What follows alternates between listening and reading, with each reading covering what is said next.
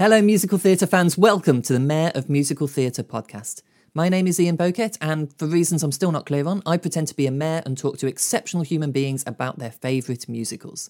Thank you so much for the incredible response to last week's debut episode with Anna-Jane Casey. This week, we have another incredible guest lined up. It's John Owen Jones. If If somehow you've never seen John perform, do yourself a favour. Pause this podcast and go and watch some YouTube videos. Of course, he's the absolute master of Les Mis and Phantom, but also take some time to check out the clips from Great British Bake Off the Musical. Remember to head over to musical theatre review dot com for all the latest news, reviews and interviews on all things on stage, backstage and worldwide. Also, if you haven't already, please subscribe to this podcast and get the latest episode sent straight to your podcasting app of choice. We have such a good lineup of guests this first season, and I would hate for you to miss out. I also wanted to apologise for some of the audio quality in this episode. We had a few technical issues, but thank the lords of musical theatre for backup recordings.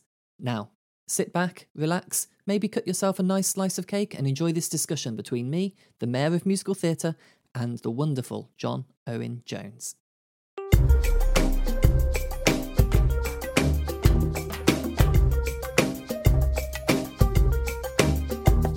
I'd like to be the king of musical theatre. I think you need to reach higher. Don't be the mayor, be the king.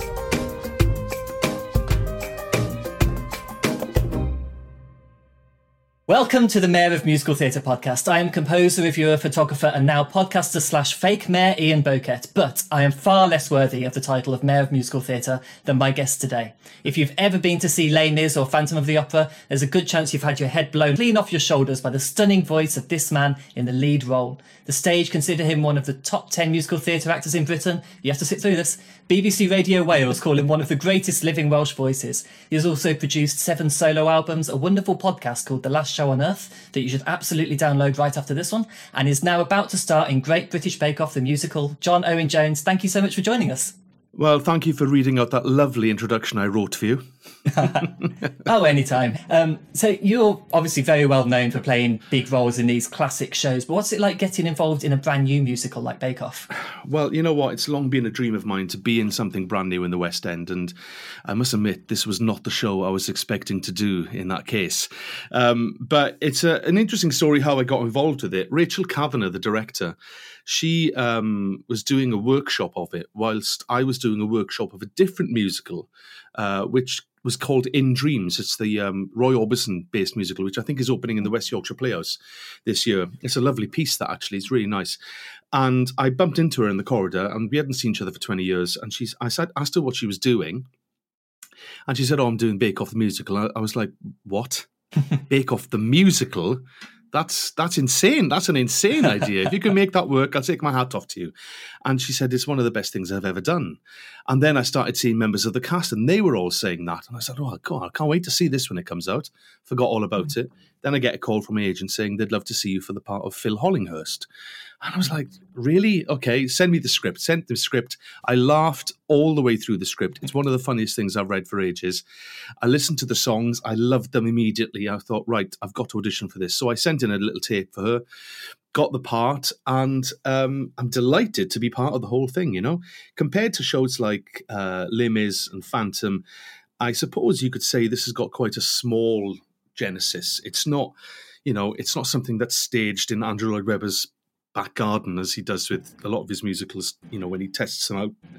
This was very much done in small rooms over five years, developed as a piece, because it was initially, I think, designed as, um, you know, is can we do this? It was an idea where Mark Goucher, the producer who runs the Cheltenham Everyman Theatre, where we did the tryout last year, he had the idea initially and came to um, Jake Brunger and Pippa Cleary and approached them to write it, and they had to write a treatment for it, because he saw the potential of twelve strangers getting together in a room and going on a journey together, uh, and, you know, the highs and lows and all the human drama involved in that. He saw the potential in that story to make a good musical. Oh, boy, oh, boy, does it make a good musical. But compared to shows like Les Mis and Phantom, yeah, I suppose you could call this a light bit of fluff. But it's it's as challenging in so many ways. But I'm sure we'll talk about that. It's so great to hear that you had that reaction to it. When I heard about it, I thought, that's right up my alley. I really want to sit down and see this. Yeah. Um, but obviously I've got friends who would think, how do you make a musical out of Bake Off? So it's great to know you started from that slightly sceptical point of view, but it really won you over. Oh, yeah, totally. I mean, well, we're deep in rehearsals now, and, you know, we're rehearsing in, in South London, and in the same rehearsal space, there's auditions going on for other shows, and they're usually like Shakespeare plays or things like that, you know, and at the moment, there's a bunch of people auditioning for um, a Shakespeare play there, and, you know, when you see them in, in the green room, if everyone's having a cup of tea, they ask you what you're doing, and they just look at you blankly, you know, You know, they're like, what? That sounds like the worst idea in the world, you know. And then you're like, well, Cats made a musical, you know, let's do a musical about the last days of Jesus Christ. You can turn anything into a musical, but it really works so well. And it's one of those shows that I think you have to see to believe. And I think it'll, mm. I think we found that when we were in Cheltenham, you know, we knew we had something great, but we didn't know what the audience were going to be like. But on the first night, the reception was unbelievable, and then we knew we had something really special, and we wanted it to be seen by the biggest audience possible. And I think, even if I'm in it or not, I want people to see this show, because it's a it's an enormous piece of fun escapism, and that's what the world needs right now. So you've been you said it's been in development for quite a while. Has it changed much since Cheltenham? Oh, uh, not not too much since Cheltenham, but in the five years. Previous to, you know, in the whole development process, there's been enormous changes. But I think, you know, because originally the, the Paul Hollywood character, the Phil Hollinghurst character I play, was going to be his, I think, his brother or his cousin. So they could, um, you know, parody him in a way without it being him. But um, I think they've found a better way through that now. But it has changed only slightly, I think, for the better since we did Cheltenham, because we have a bit more space, there's a bit more money, there's nice lighting, there's projections, there's all these little extra layers which would make it West End worthy. Mm. But, you know, it's the kind of show you could do in someone's living room and it would still work. It just works brilliantly as a piece. It doesn't need all the bells and whistles, um, even just at a read-through. I mean, people are laughing and crying, you know, it just works really well as a piece of writing. Have you had any feedback from any of the Bake Off producers or any of the cast even? Oh, well, the Bake Off producers, Richard Maccarrow of Love Productions um, is one of the primary um, producers of the show, very much involved. Um, in the first read-through we had in Cheltenham, he gave us some feedback and we had to change Uh, a huge plot line, for the better, I may may add, uh, that involved myself and um, Pam Lee, the the Prue, the Prue Leith character, and um, you know, because he gave us constructive, positive feedback because he knows those people so well, and we were very careful um, to to really take Paul and, and Prue's real characters and not. you know, not be disrespectful about them because they're real people and we wanted it to be somewhere they could sit in a safe space and enjoy a reflection of themselves, you know, and we kind of heighten the more ridiculous aspect of what they do for a living. You know, it is a bit crazy. They get paid an enormous amount of money just to eat a cake, you know, that's crazy. Um, but, um, you know, Prue, Prue Leith came to see it, but Paul Hollywood hasn't been, sadly, because he was supposed to come in Cheltenham, but he had COVID. So hopefully he'll come and see it. But I have spoken to him a couple of times um, on Instagram, not about the show, but about a few other things. And, you know, he seems like a lovely bloke. And Matt Lucas, who I know very well, of course, because I was in Les Mis with him, uh, he was really supportive as well. Um, you know, he's left Bake Off now, of course. But um, it was really nice having the feedback from the producers and Matt as well, asking him about, you know, his experience and learning about that.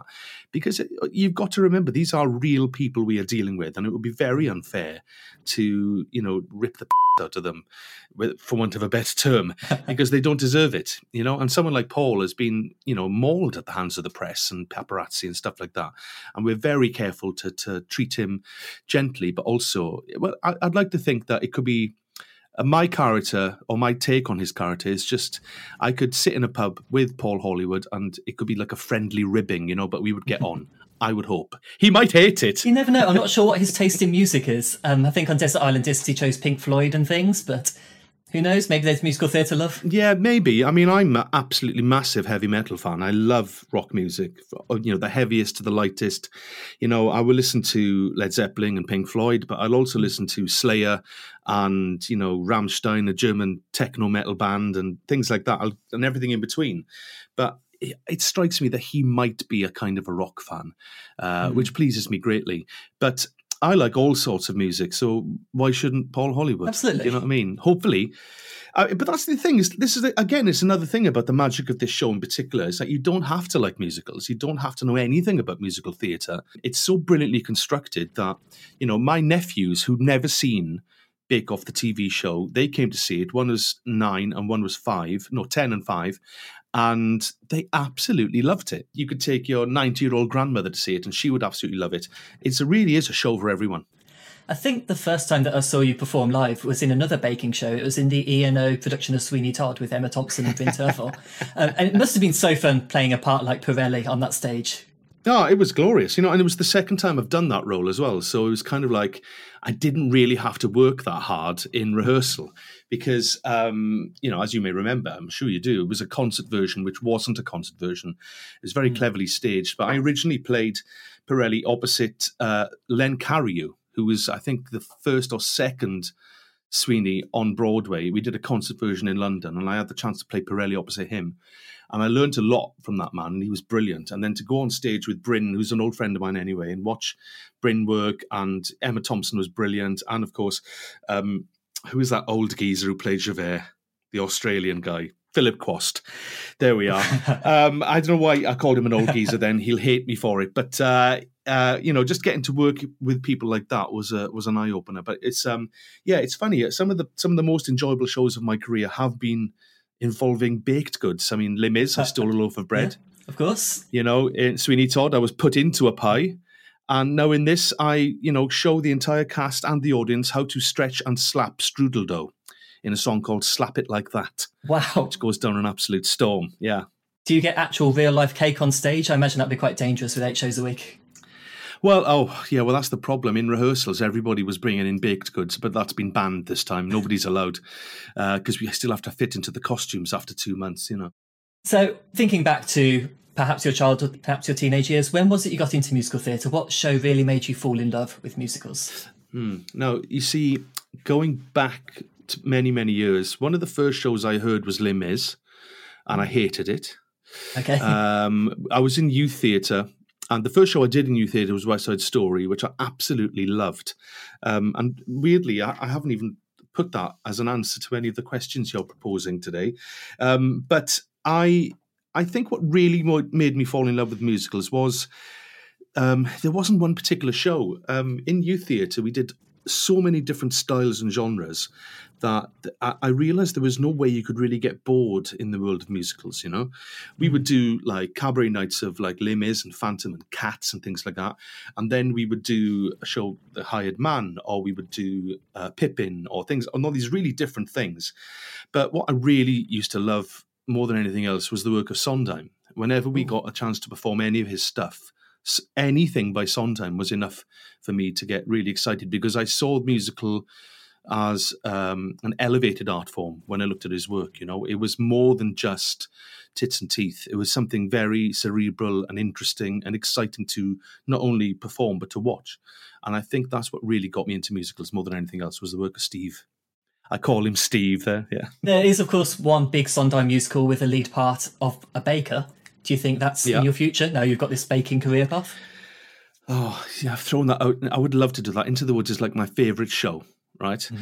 And I know that Terry Gilliam one that happened up in, um, what was it? Was it Bath? It was Bath, I, yeah. I got, yeah, it was Bath. I saw the last performance of that and I loved it. In fact, I was sitting behind Terry Gilliam and all the producers and everything and I got to meet them. And I did kind of drop it. I said, look, you know, if, if Rashan, who played the baker, if he's not able to do Town and, you know, I'm available, please... please throw me in the ring because I would love to be in that show. It's, yeah, it's one of the most powerful things he's done, I think. It's so multi-layered. But, um, yeah, that would be lovely. Let's throw that out into the universe, yeah. So when you were growing up, um, did your family like musicals? Were they um, encouraging you to get more into theatre? No, not at all. My parents didn't own any records. Um, my sister was the first person in my family, apart from my, my grandfather had like an old stereogram and he had like choirs and, and, you know, things like the songs of Richard Tauber and things like that, which I would hear in the background, didn't really pay attention to. Um, I, I would just listen to the radio. But my sister got a record player for Christmas once and the first album she got was Grease, the motion picture. which oh. was played to death, you know. And then, you know, Grease has remained one of my favourite musicals and musical films. Not my absolute favourite, but mm-hmm. um, but in my house, it wasn't really a musical house. And even though um, my sister was in a choir, my brother was in a choir, but I was never in a choir, um, it turns out that my great-grandfather um, and um, a few of his... Um, descendants all won Eisteddfod, this big like Welsh singing co- competition, an arts competition that travels around Wales, and Eisteddfod, and they all were winners and medal winners and stuff. And my dad was tone deaf. He he had not a musical bone in his body, and my mother wasn't really into it either. So so to find that my brother and my sister and I all really liked music and listening to radio and stuff, but there was never really any push to go into that.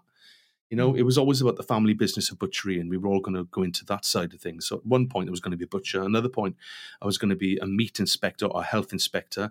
Uh, and then another time, I was going to be a doctor. But then when I realised I could just pretend to be those people for a lot more money, I decided to become an actor. And you can just do it for a short period of time, move on to something else interesting. Yes, and of course, as an actor, you're not responsible for the health and welfare of any of your actual patients. They, they're also actors too, you know. So it always uh, used to worry me that, you know, doctors might be ultimately responsible for people dying, and I did not want that on my shoulders. No, no actor should have to worry about the real world. No, no, absolutely not. Uh, which musical score gets stuck in your head the most often? Ah, well, I mean, the obvious answer to that is Bake Off, because... Um, You know, whenever I'm working on anything, I it's always going around my head. Um, mm. I mean, once when you did a show, when I did a show like Phantom or Les Mis for a long time, I stopped hearing the music, you know, all the time. But I remember a while back, I did a show called Unmasked, um, a concert version of, of Lloyd Webber stuff, and he was developing like a, his own concert where he was going to like, you know, he'd written some music and everything for it. And my God, that man's songs are so catchy. It's unbearable. You know, there'd be, you know, songs from Evita or Aspects of Love or Superstar or Joseph or Starlight, and you'd be going home on the train with different songs going through your head all the time. But currently, Bake Off is the one. Um, we were doing some filming in the studio yesterday when we we were um, did a bit of um, rehearsal, and they filmed it for archive and stuff. And these kind of big burly guys with the cameras, you know, they were all just whistling the tunes as they walked out, you know, so it gets under your skin. And I suppose Bake Off is, I mean, it has got a surprisingly brilliant score. It's got much more layers and depth than you might expect. And every single note and every single lyric is very carefully thought about. None of this is done on the sh- you know on the hoof. It's it's it's very, very well constructed. So, yeah. It's good to hear that it's getting stuck in your head. You're doing it every day and it's still not annoying you. You're still appreciating the music. That's a really good sign. Yeah, I know. But I think that's that's part of it is because, A, the writing's very good, but B, uh, it's just it's just a lovely piece. It's just so joyful to be in that room. And that rubs off on you, you know. Um, it's a wonderful space to be. It's a very safe space to rehearse with, you know, the team that they've put together. The actors in the room are all brilliant. Everyone knows what they're there for. They all understand the piece. And, uh, yeah, it's the, the, the joy of being in that room rubs off. And I, I don't mind singing the songs. Though I must say that when I leave the room, I try to clean my brain of musicals by listening to some extreme heavy metal on the walk to the tube station. So, yeah, but it's still, even then, when I when I get home, I'm still like, you know, the songs of Pippa Cleary are going through my head. It's very irritating, actually. Oh, well, it'll be it'll be open soon in the West End, of course. Um, is there an official date yeah. for it? Uh, I think it's on the twenty-second or twenty mm, could be the twentieth of February. So not long to go. So yeah, so people will be able to come and watch and judge for themselves. You'll be joining some esteemed company in the West End. Are there any shows currently on at the moment that you've seen recently and you, you really like? What's your favourite current show on the West End? Oh, do you know what? I, I don't tend to go to the theatre. Um, what was the last thing I saw? God. Well, I like to go to see different kinds of things um, because, firstly, going to the theatre is extremely expensive. Let's not yes. be in any doubt about that. Almost to the point of, you know, embarrassment. Um, some shows, you know, one hundred eighty pounds a ticket. I really want to go and see Back to the Future. I haven't mm. had a chance to see that yet. The last thing I saw, actually, was the play two twenty-two, A Ghost Story. Have oh, you wow. seen that? I haven't seen that. I've heard really good things. Yeah, yeah it's, it's all right. Oh, fair It's enough. all right. Fair uh, yeah, it's um, the guy who wrote it, Danny Robbins, um, he does a podcast all about ghosts and stuff, which is very entertaining, called uh, Haunt, Haunted? No, Uncanny. And um, and he's written this play, and there were some lovely performances, and but it's it's not really my cup of tea. I should have gone to see Back to the Future, but never mind. It was Halloween. What else was I going to do, you know? Um, but I think, you know, the one show I would come back to again and again, really, is Les Mis. I could sit through that forever. I love it. Absolutely love it. Absolutely. The amount of times I find myself walking down the street listening to Les Mis and then think, it's just on, just around the corner. I could just buy yeah. a cheap seat and sit there in the theatre and hear it live. And how privileged we are yeah. to be able to have that. Yes, and, and long may it continue. You never know, though. I mean, it's been running for, I think, thirty-seven years now, Oof. Which is incredible, isn't it, when you think about it? thirty-seven mm. years. And, you know, it, it surely can't go on that much longer. But, you know, Cameron Mackintosh has a brilliantly clever way of reinventing things and, and, and creating new audiences for for that kind of work. But, um, but the music speaks for itself. I'm very lucky to call Alan and Claude Michel friends. And, you know, and I recently worked with them in Australia. I was down in Sydney Opera House and in the Melbourne Hammer Hall with Michael Ball and a bunch of other people singing the songs of Bublin and Schoenberg. And it's just, oh, they've got some great tunes. They really have. It's just a privilege to sing it, you know. So this is the lovely John Owen Jones. I just wanted to pop up in the middle here to say that as well as booking tickets for Bake Off the Musical, there's another exciting opportunity to see John perform coming up this May at the Crazy Coqs in London. We recorded a little extra chat after the podcast, and I thought we should include this bit too. Well, talking of the Crazy Coqs, I'm doing um, a gig there in May. I'm doing two shows back-to-back, the John Owen Jones birthday bash. Uh, I had to sadly cancel a show there Christmas time because I got a chest infection. But it's in, the, it's in my night off from Bake Off. I'm doing two shows. I'll have some friends there. There'll be cake, which is fitting considering the show I'm doing now, and it's my birthday. So, yeah, so um, that's the next piece of theatre I'll be doing after uh, during Bake Off. So head on over to the Crazy Coqs website and book yourself some tickets. Now, back to pretending to be a mayor. Which musical would you say has made you laugh the most over the years? Again, it's a, bo- it's a boring answer, but I'm going to have to say Bake Off. I have had, uh, it is so funny. And we've got one of the actors in it, Scott Page, is one of the funniest people I think I've ever seen perform. He's a lovely, warm, generous, lovely human being.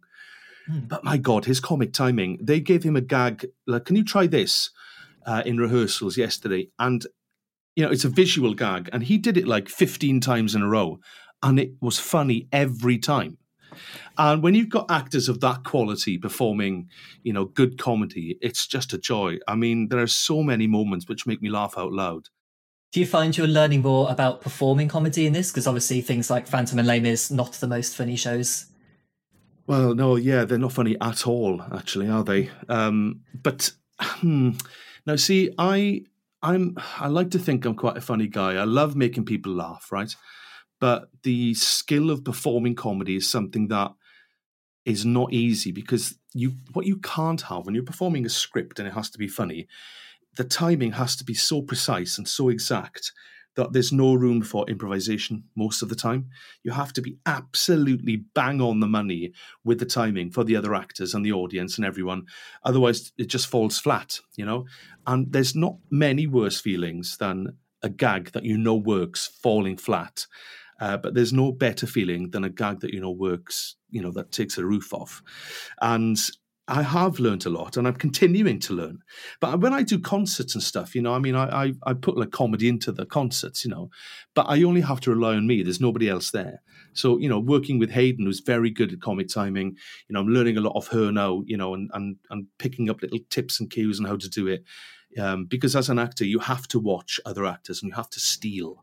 You have to see how they do it because actors, we're quite uh, a private bunch, really. We won't really give our secrets away.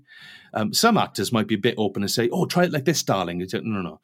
I, I'm not that kind of actor, but I like to nick. Oh, I can see what works. I'm nicking that. I'll try that myself. It might take me a while to get there, but that's what I tend to do with it anyway. Yeah.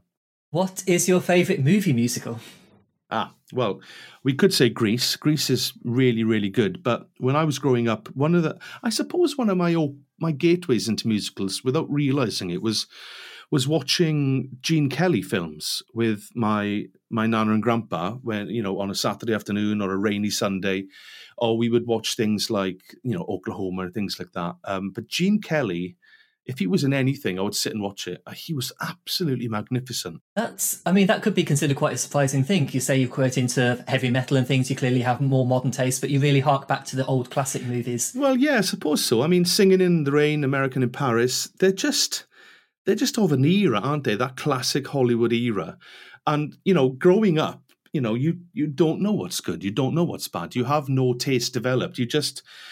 Often, like, you know, like my brother was a huge Liverpool football fan, and I don't really care about the football. I, well, I enjoy it, but but I always keep one eye out on what Liverpool are doing because it's rubbed off on me. His love for Liverpool rubbed off on me. And I suppose it's like, you know, my grandparents used to love those old films and would watch them. And I loved my grandparents, so I watched them, you know, and then I kind of got to know about that. And then I forgot all about that. Then I got a record player myself. Then I started listening to heavy music, loved that. And then came back to musicals. So I suppose it's quite a circuitous route, but yeah. Which musical might people be most surprised to learn that you love? Could be something at odds with your personality or a guilty pleasure, something like that. Well, um, you know, people are more surprised to hear that I've seen Mamma Mia about six times. Um, and I've, I, it, I just love it. It's like, I mean, you can't really go wrong with the music of ABBA, right? But, you know, currently Donna is played by my very good friend, Maz Murray. And I saw her do it um, last year. No, just before the pandemic. Oh, God, I've completely forgotten what year it is. um, and I was just as enraptured with the show. And en- I was so... It's such an enjoyable bit of escapism. And it knows what it is. And I enjoyed the show with her in it as much as I did the first time I saw it. So I'd, I'd probably say Mamma Mia. People don't expect me to like the music of ABBA because, you know, if you were to walk past my dressing room of a night, if I'm in a show, there's usually Metallica or Iron Maiden playing, you know. But, you know, I'll, I'll happily sit down and watch a musical featuring the songs of ABBA. In fact, I'm really looking forward to seeing that. What's it called? Voyage? Is it that that that yeah um, the hologram thing, Avatar thing of them? The kind of, yeah yeah. I've heard nothing but amazing things about that, so I'm looking forward to seeing that. But um, hopefully, once I've earned a bit of money in Bake Off, I'll have enough to buy a ticket because it's again very expensive. Yeah, yeah, as is most of the West End at the moment. yeah, it's um, crazy. Yeah. So, on the other hand, which musical do other people really love that maybe you don't quite connect with for whatever reason? Oh, you know, a lot of people are going to turn off when I say these because there's two. Uh, the, the first is Wicked. Okay. I cannot stand that show. I mean, there's some great tunes in it, but it's not aimed at me. It's aimed really at teenage girls and, you know, people going through crises of confidence, and they, you know, they, I suppose they emphasize with, um, emphasize, empathize with Elphaba and what she's going through. But it just drags on. I find that chorus is horrifically underwritten. Um, and, and, you know, I love... I love a lot of um, uh, Stephen Schwartz's music, but I just don't like that show. It just doesn't hit anything in me at all. Um, well, you have you have actually covered um, For Good. And yes, I have. Yeah, there's some. As I said, there's some great tunes in it. You know, mm. um, in fact, I'm working on a. Um, I'm going to guest on a Stephen Schwartz uh, compilation album great. At some point that coming up this year through Westway Music. Keep an eye out for that. Um, singing a song, I think, from Children of Eden. It's not been confirmed, but I think that's going to have another great score. But again, a show I never saw, but problematic. Um, and the other show, I don't understand. Mm-hmm. Uh, now, maybe it's because I'm a fifty-one-year-old white man. Is Hamilton. Now, I was I've never seen it. Right, first I should say that I started okay. watching the the Disney Plus filmed production. Got about ten minutes into it, so oh god, this is, I can't bear this. I now maybe that it needs to be seen live. I can't say anything, but it doesn't float my boat at all. Now I totally understand why people love it. I mean, you know, there are people out there who love Moulin Rouge. Again, I don't think I'm going to like that. I like a lot of the tunes, but I like I like I just like the old-fashioned kind of nice tunes, easy to understand lyrics, good plot. But Hamilton, for me, I mean, I was in a theatre. I was in, uh, what was it? Was it the Imperial Theatre? I think we were doing Les Mis uh next door to Hamilton, which was in the Richard Rogers. Because they're connected, right? So the stage doors are literally right next to each other. And you would come out at night, and it was the, the original cast, and you would come out the stage door at night, and there'd be a massive cheer. And then you'd look around and, oh, they're cheering the people coming out at Hamilton. And it was really one of those kind of like cultural phenomenons at, at the time, you know. Uh, and in a, in a way, a lot of people, like when Harry Potter was a big thing, Mm. A lot of people I know didn't want to read it because, oh, everyone's reading it. And I felt a bit like that about Hamilton. It's probably my to my detriment, but I just, I've tried, but I don't know. Maybe I just need to see it live. Well, you said you quite enjoyed um, Tick, Tick, Boom, if not necessarily the piece, the movie version, which yeah. Lin-Manuel Miranda directed. Have yes. you seen any of Lin's other work, um, like In the Heights, Encanto, no. Moana? Uh, no, well, my kids are grown up, so I'm not watching any Disney movies ever again. I don't need to. um, I mean, God knows, I must have watched The Lion King about five hundred times when my daughter was small. Um, and then I took her to see the show, and she didn't remember any of it. Oh, come on. No. I sat through this five hundred times, and you cannot remember the circle of life. Um, but I've heard, you know, Encanto's good and Moana's good, but I've got other things I could be watching. And it's terribly snobby of me as an older man, but um, I haven't seen Into the Heights, In the Heights, sorry. In the Heights. In the Heights is called, isn't it? Yeah. But I will. I want to see that. I just haven't got round to it yet. But Tick, Tick, Boom was something that my kids wanted to watch. They were interested and they liked Andrew Garfield. So, and he was brilliant in it. And there was great moments in it. And I thought some of Lin-Manuel's directing, in fact, I think his directing was one of the best things about it. But it's everyone's got different tastes, haven't they? You know, people are going to come and watch Bake Off and absolutely hate it. So you can't, everyone has different tastes. And that's a great thing. I mean, Lin has won every award under the sun, but he's still got mm. to win your approval. He's still got something to aim for, and that's a lovely thing. Oh, he has my approval. And Lin, if you're listening, um, can I can I be in one of your shows, please?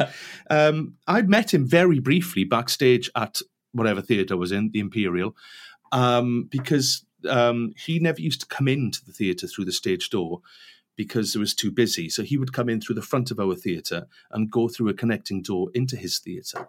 So I met him very briefly once. He won't remember who I was. But there was even one night where uh, there's a piece in Les Mis where, I mean, this is quite a famous story, where he sang the warnings, which is the bit where you at the barricade, listen to this. No one is coming to help you to fight. You're on your own. That's all sung live. It's sung off stage in the show. And he sang it because he's a huge fan of Les Mis. And you can see a lot of that reflected in his work. And he, I was there the night he sang it. Wow. You know, and it's, it's just crazy. People are like, whoa, yeah, you know. Iconic moment. Um, yeah, but he was terrible at it too. But, uh, but uh, you know, uh, yeah, he just hadn't learnt it. But, uh, but yeah, he's a legend. Well, on a more on a more positive note, what do you think is the most romantic musical? Um. Mm. That's that's tricky. I mean, you should say there's a lot of big romantic musicals out there, but I do really have a soft spot for Carousel. Again, going yes, back yeah. to the old thing, I think it's got one of the best scores that has ever been written, not just by Rodgers and Hammerstein, but ever. Uh, and then next to that, probably West Side Story. Um, those two, I think they're the top two for me, you know. And and the new film of West Side Story is, I think it's a it's a brilliant piece. In fact, that could be one of the best musical theatre films out there, certainly in the last twenty-five, thirty years. Um, I forgot about that. I completely agree with both of those. Yeah. Um, Car- uh, Carousel, obviously, it's a bit older. There are some slightly problematic elements. But did you see yeah. the Regent's Park production last year? No, I didn't, unfortunately. But I do love that show. Um, I was in a production of it many years ago, but you just have to do a bit of sensible nipping and tucking to get away with some of the slightly outdated aspects. Again, other shows like Showboat and South Pacific, you know, they also have those issues that you have to skirt around somehow. But I just think as as a piece of um uh as love story, it's it's just lovely. It's just absolutely lovely. Some great music, I mean glorious music in it. And the fact that, you know, love goes beyond the grave and things like that. Yes. But then West Side Story, I mean, oh how they nailed they nailed that relationship in the film. Um, those two actors and, and Spielberg absolutely got it right. I thought it was great. Completely agree. Um, which musical have you not seen that you think you should? Like a popular show that's passed you by or something new that looks exciting to you? Well, I mean, I, I mean, this is, I mean, I kind of answered this already. So there's Back to the Future I'd love to see. So I was a big fan of the film and I've heard lots of people say great things about it. Uh, and the other one would be Hamilton. I really ought to see it. You know, to either be proved yeah. right or proved wrong, you know? It's a tricky one. I mean, Hamilton, I would, of course, recommend it. Everyone loves it. You should yeah. see yeah. it, but it is very expensive. Back to the Future, there are some yeah. cheaper seats. You can do the Today Tickets lottery. There are some seats at the yeah. side, which are actually a good view, even though they're restricted view. Well, I mean, I'm lucky enough to work in the industry and, and know people in shows, so I can get access to slightly cheaper Back to the Future tickets, but it's almost impossible to get cheaper tickets for Hamilton, even now. I think I'll just have to wait. Which musical's fictional world would you most like to live in?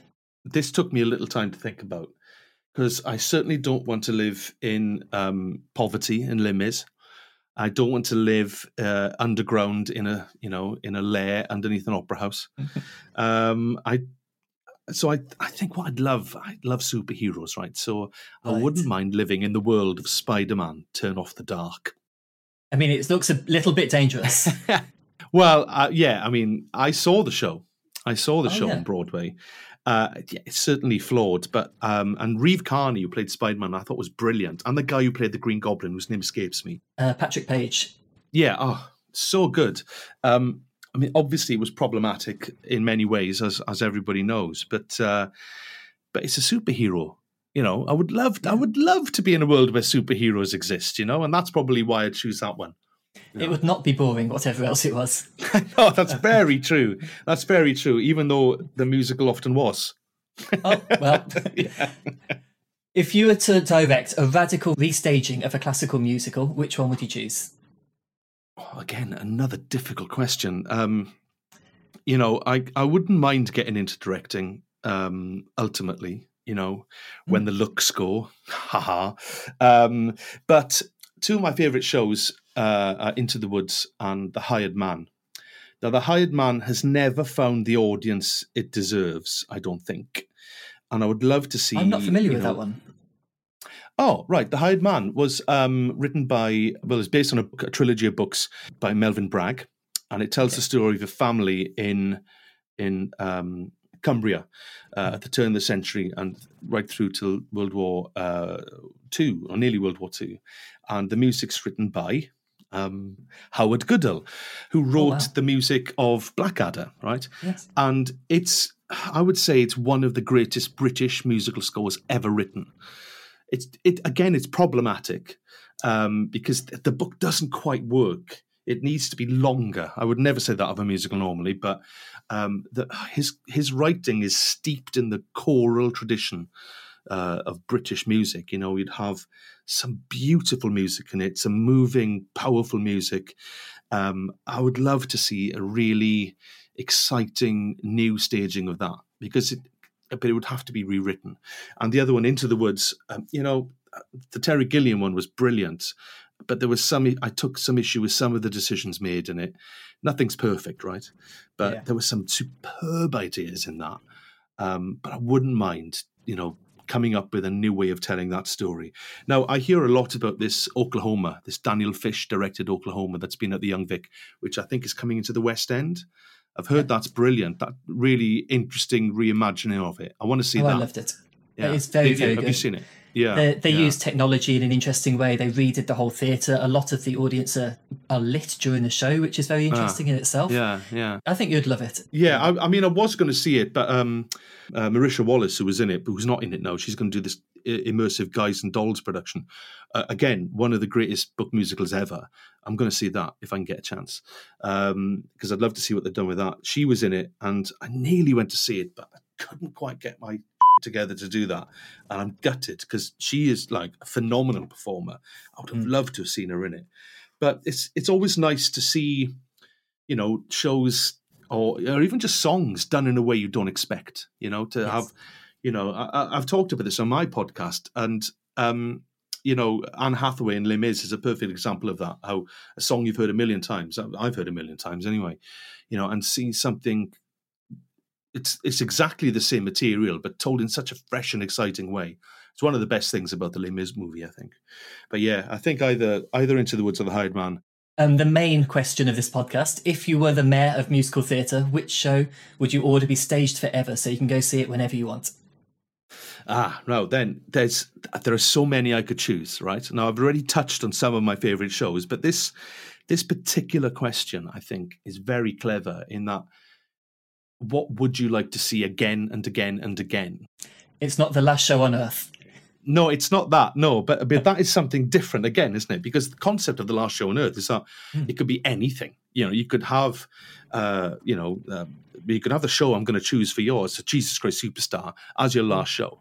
But I would love to see the production of um, Jesus Christ Superstar that happened at Regent's Park a few years ago, and also the Gail Edwards directed one that was at the Lyceum, I think. Uh, I'd like to see various versions of that. And the Japanese No Theatre production I saw, which toured into London back in the nineties uh, and played at the Dominion. Uh, that was extraordinary. I'd love to see all these different versions and concert versions and everything, because Jesus Christ Superstar for me is one of those musicals. It doesn't, I mean, it, it doesn't matter if you like musicals or at all, because everybody knows the story of Jesus. But God, that score, it's It's everything. It's been such a gateway to so many people into the world of musicals. And whilst it's not my favourite show by any means, it is a show I could sit through again and again and again. So I'd probably choose that. I was lucky enough to see the Regent's Park production, and it was pouring down with rain, and it didn't ah. matter because it's such a great, fun show. Oh, yeah. And Tyrone Huntley, I mean, everyone talked about oh, yes. his performance, but oh, God, and he's, I, I was lucky enough to work with him, and he's just a force of nature, absolutely brilliant as Judas, and he didn't do anything, but there was an intensity there which was insane, so good, I loved it. But I, I like a lot of Tim Sheeder's work anyway, and Drew McCorney, who choreographed it, because I worked with Drew. He did um, a show I, I did called The Wild Party, and okay. um, that was a brilliant experience working with him. Uh, but yeah, I think ultimately I really could sit through Jesus Christ Superstar again and again and again. Well, you've been an absolutely wonderful guest today on the podcast. Thank you so much for joining You're us. You're very welcome.